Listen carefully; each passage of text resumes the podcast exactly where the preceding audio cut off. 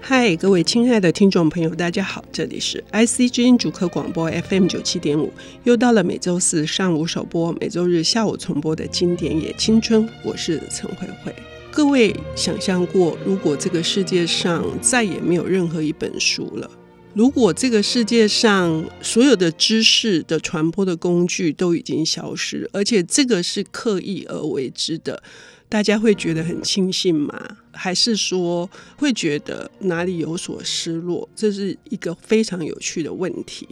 今天我们邀请到的领读人是呃诗人、小说家，也是戏剧编导，最近刚出了他的诗集《德布西小姐》的夏夏。夏夏你好。大家好，我是夏夏。嗯，这本书哈，因为嗯曾经是禁书，而且禁了蛮久的哈。嗯，但是我这一次再重读，我就更加的感受到它的惊悚度。是，可是它不是惊悚小 说，所以请夏夏对跟我们讲说，对，呃，这是一本怎样的书？那为什么你特别想要来谈它？好，这本书名叫做《华氏四五一度》，四百五十一度，嗯对，然后是美国的作家雷布莱伯利的作品，这样。嗯嗯刚刚提到说这本书读起来很恐怖，对我确实在读的时候也觉得有这个感觉很惊悚，但它惊悚不是因为它是鬼故事，或是它是很刺激的故事，其实它故事我觉得。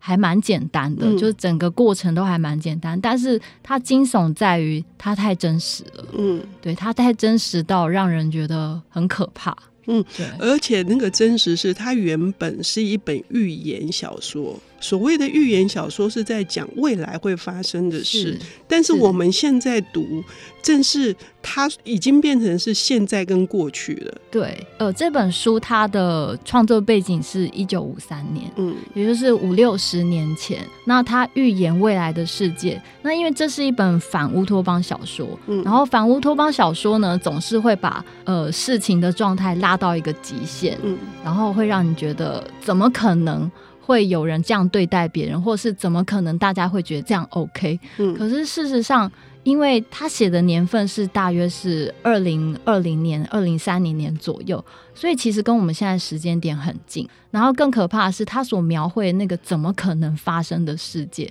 就在我们现在真的发生了。 到底是什么？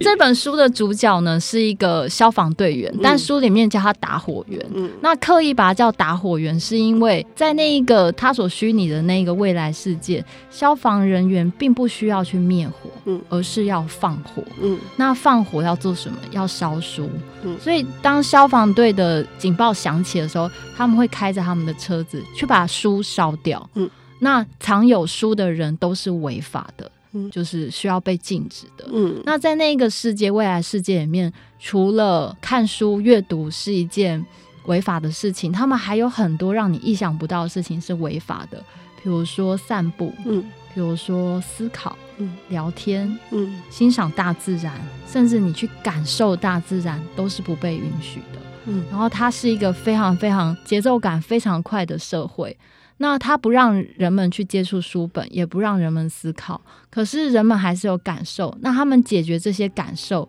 解决这些负能量的方式，就是大家来砸车，嗯或者是飙车。飙车，对、哎，这非常有趣哈。就是说，当你没有这一切的那个目的是什么？嗯这本书居然告诉读者说，是因为他们要透过很多机械性，尤其是当时蓬勃的电视节目，嗯啊，来作为呃你的关系的连接，是然后从中获得人们唯一需要追求的就是快乐。是。但是真的快乐吗？对，他在里面不断的去用各种极端的行为去塑造说那个未来的人他们想要的快乐是透过这样的方式，比如说他们家里面会设电视墙，嗯而且不是一面。嗯如如果你够有钱，你可以四面，嗯所以你的房间可以全部是电视墙，嗯然后你甚至可以付费给电视台，他们就会留一段台词让你说。嗯然后或者是他们会让它变成一个互动节目，你可以跟电视里面的人讲话，嗯那在这个书中的主角，他的妻子就是一个电视迷，他非常喜欢看电视。他不称电视里面的人叫呃明星啊或主持人，他把他们称为家人。嗯他说那些是我的家人，我的叔叔在说话，我的阿姨在说话。嗯，当然这一段他描写的是会让人家觉得有点离奇，可是我觉得蛮惊悚的是，它让我联想到我们现在使用网络的方式。嗯嗯我们虽然没有把网络架成四面墙，可是我们投身在网络，就好像 它那已个经不四面是四墙。面墙，它是罗网。对，而且我们可以随时跟网络上是那个我不认识的人互动，然后那个互动的亲密程度可能远胜过我们跟家人的互动。嗯，嗯，那这样子的一个，他把他们当成是一个亲人的关系，嗯可是他却夜晚是经常失眠的，而且他会对不自觉的，他的妻子是不自觉的一直在吞咽安眠药的，可见对这件事情并没有解决。对，没有解决，但是当他醒来以后，他也不会记得自己吃了安眠药，因为嗯他们也用一个很极端的方式是处理这个问题。嗯可是我觉得在这里面有一个情节让我觉得蛮深刻嗯的，就是当这个打火员问他的妻子我们是怎么认识的，嗯他的妻子完全想不起来。嗯就是他对于现实的感受，人跟人真实的情感，他们是没有办法去记忆，也没有办法去体会的。嗯，然后这个打火员是在一个什么样子的状况之下会发生后来的故事？然后嗯这个书名是四百五十一度，是华氏，是很有深意的。嗯嗯，这个打火员，因为他每天的工作就去烧书，所以在那个世界里面，最能够接触到书本的，其实就是打火员。嗯然后有一天，他在打火的时候，就忍不住的偷了一本书回家，嗯因为呃，你可以想象他是从来没有看过书，他实在太好奇，为什么有人愿意牺牲生命去藏这些书，嗯所以他就偷了一本回家。嗯没想到他上瘾了，嗯他就开始偷越来越多的书回家，嗯然后想要偷偷的看这些书。嗯，嗯，对，然后当然就是情节进展的很快，就是他被发现了，他嗯也变成了政府在追捕的对象。可是这个时候他应该就是面临到巨大的生命危险。嗯，他不禁就去回想说，他上一次去呃消灭掉另外一个家庭，就是嗯让这个一个老太太，嗯，他藏有上千本书，可是他最终变成一具焦黑的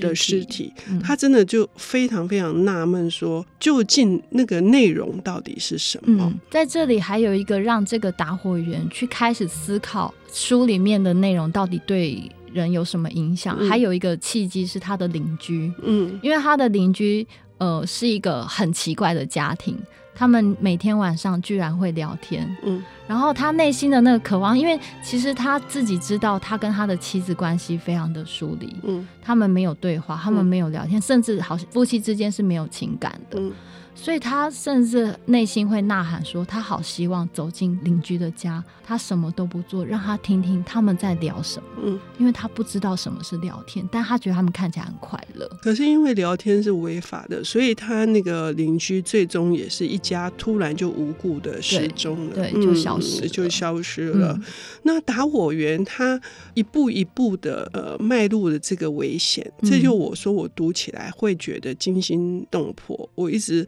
很担心他的前景是什么，还有我也很担心，就是他到底藏了什么书。 我们等一下休息一下再回来。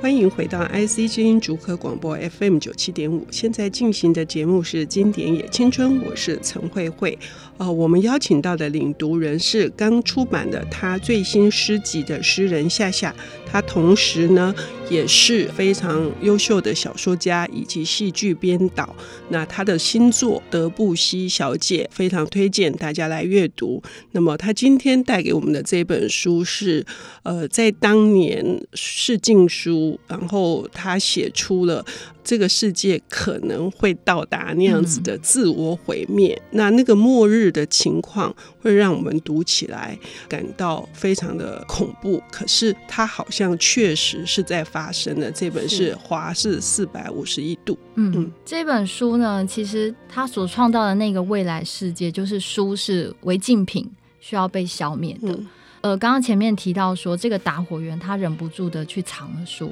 嗯，然后越藏越多本，然后最终陷入了一个违法的情境，然后被追捕，对被他的打火队员的同事们追捕，然后其实这当中就开始展展开了很多的对话。嗯我觉得在读他们这些对话的时候，让我觉得最震撼的是，在这里他们提到书并不是被政府禁止的，嗯因为在过去反乌托邦小说，我们会读到说政府用了什么极端的手段来控制人们的行为，所以在读这一本的时候，也会想说，哦，这个政府去禁止人们阅读，可是他后来提到的是书不是被政府禁止，而是被人们放弃的，嗯是大众开始停止阅读，嗯然后一切都是市场导向。嗯当大众越来越不去读书，书就越来越少。嗯最后，因为生活越来越快速，书就变成压缩到甚至只是只是字典里面的一行注解。我们不再需要真的读书了，嗯我们可以用其他的娱乐方式来代替，去获得我们以为的那一种快乐。嗯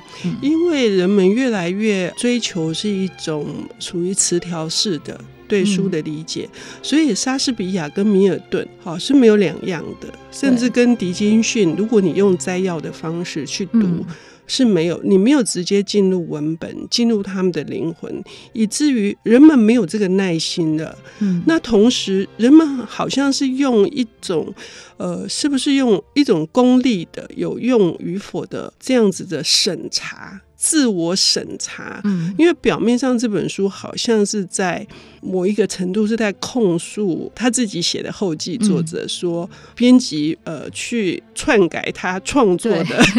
他说，审查制度就是焚烧书本的行为。是是对，所以呢，嗯与其说是政府的审查，还不如说是人们对，嗯。大家分工合作完成了这件事情。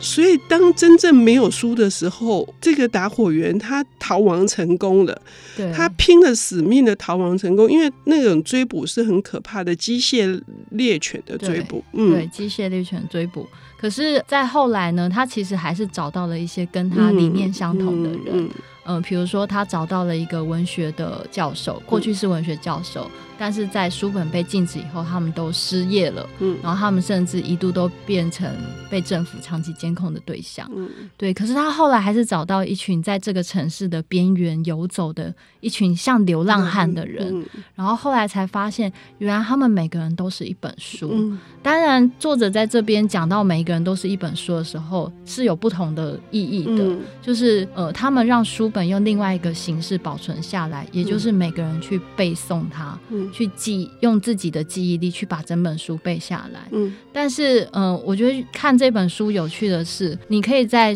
作者的诠释当中不断的重新、更多层次的去了解，或是去发展书到底是什么。嗯所以他也提到说，其实每一个人都像一本书。嗯那如果你只是局限在纸张所印出来的书本的话，那个其实并不是真正的书，就是书本它只是一个容器，但是书本身是没有魔力的，它只是记载内容。嗯所以有一天，如果书这个东西假设真的消失，有一天如果地球因为资源不够，我们真的再不能印纸本的书的话，但是书的精神内容它是可以继续留下来的。嗯，那那个真正的书的精神内容是什么？我觉得是在读这本书的时候，会不断的被作者提问，不断的去反复自我思考。嗯，可能会有几个比较大的面向。一个当然就是每一个人都是一本书，可能是生命的智慧的一些淬炼；嗯另外一个就是这个淬炼过后所得到的这些知识，所以嗯他们必须背诵起来。所以就是你会觉得哇，这里感觉到有一点亮光，觉得幸福，是因为有一个人是使怀者，嗯，使怀者医师，然后有一个人他背的是呃圣经的某是一个章节，嗯然后呃，可能有一个人是某一个诗人之类的，嗯那个还是会让人家觉得说，就是这件事情终究用这种方式可以被保存下来了。嗯，对，然后呃，作者也非常的谨慎的一再的提醒，就是在这个书的内容当中，就是让我在读的时候被提醒到说，即便看了这么多书，嗯即便当你有一天真的背诵下来一本书，嗯但是我们并不能因为这样就觉得骄傲或自是大，，是因为我们只不过是承载那一本书的书衣而已。嗯嗯，然后我们需要更多的时间去跟这些书的内容相处，让它有一天变成我的一部 分。嗯嗯嗯，这个要求真的很高。 是，所以呢，夏夏因为介绍这本书，自己有很多的这个发想哈、嗯你想要问读者的是，是，就是呃，我在看这本的时候，我就很希望大家看完以后也一起来思考：如果有一天你也面临了知识的存亡之际，嗯你想要为这个世界上留下哪一本书？嗯嗯，所以呢，有很多的呃可能性哈。是有的时候你会选择是那种经典嘛，嗯就是耳熟能详的经典，那也很可能是不是有一本小书，虽然大家觉得它不重要，是，嗯，可是嗯对你来说是重要的是。嗯，那嗯我觉得这件事情就值得让我们伤脑筋好几天了、啊是不止好几天。嗯到底当这个世界上真的所有的书都被消灭了，没有图书馆了，啊，没有任何的这个载具的时嗯候。你想保留哪些书？而那个书呢，是可以真正成为你生命的一部分的。嗯，请大家一起来读这本《华氏四五一度》，谢谢夏夏，谢啊谢大家，谢谢。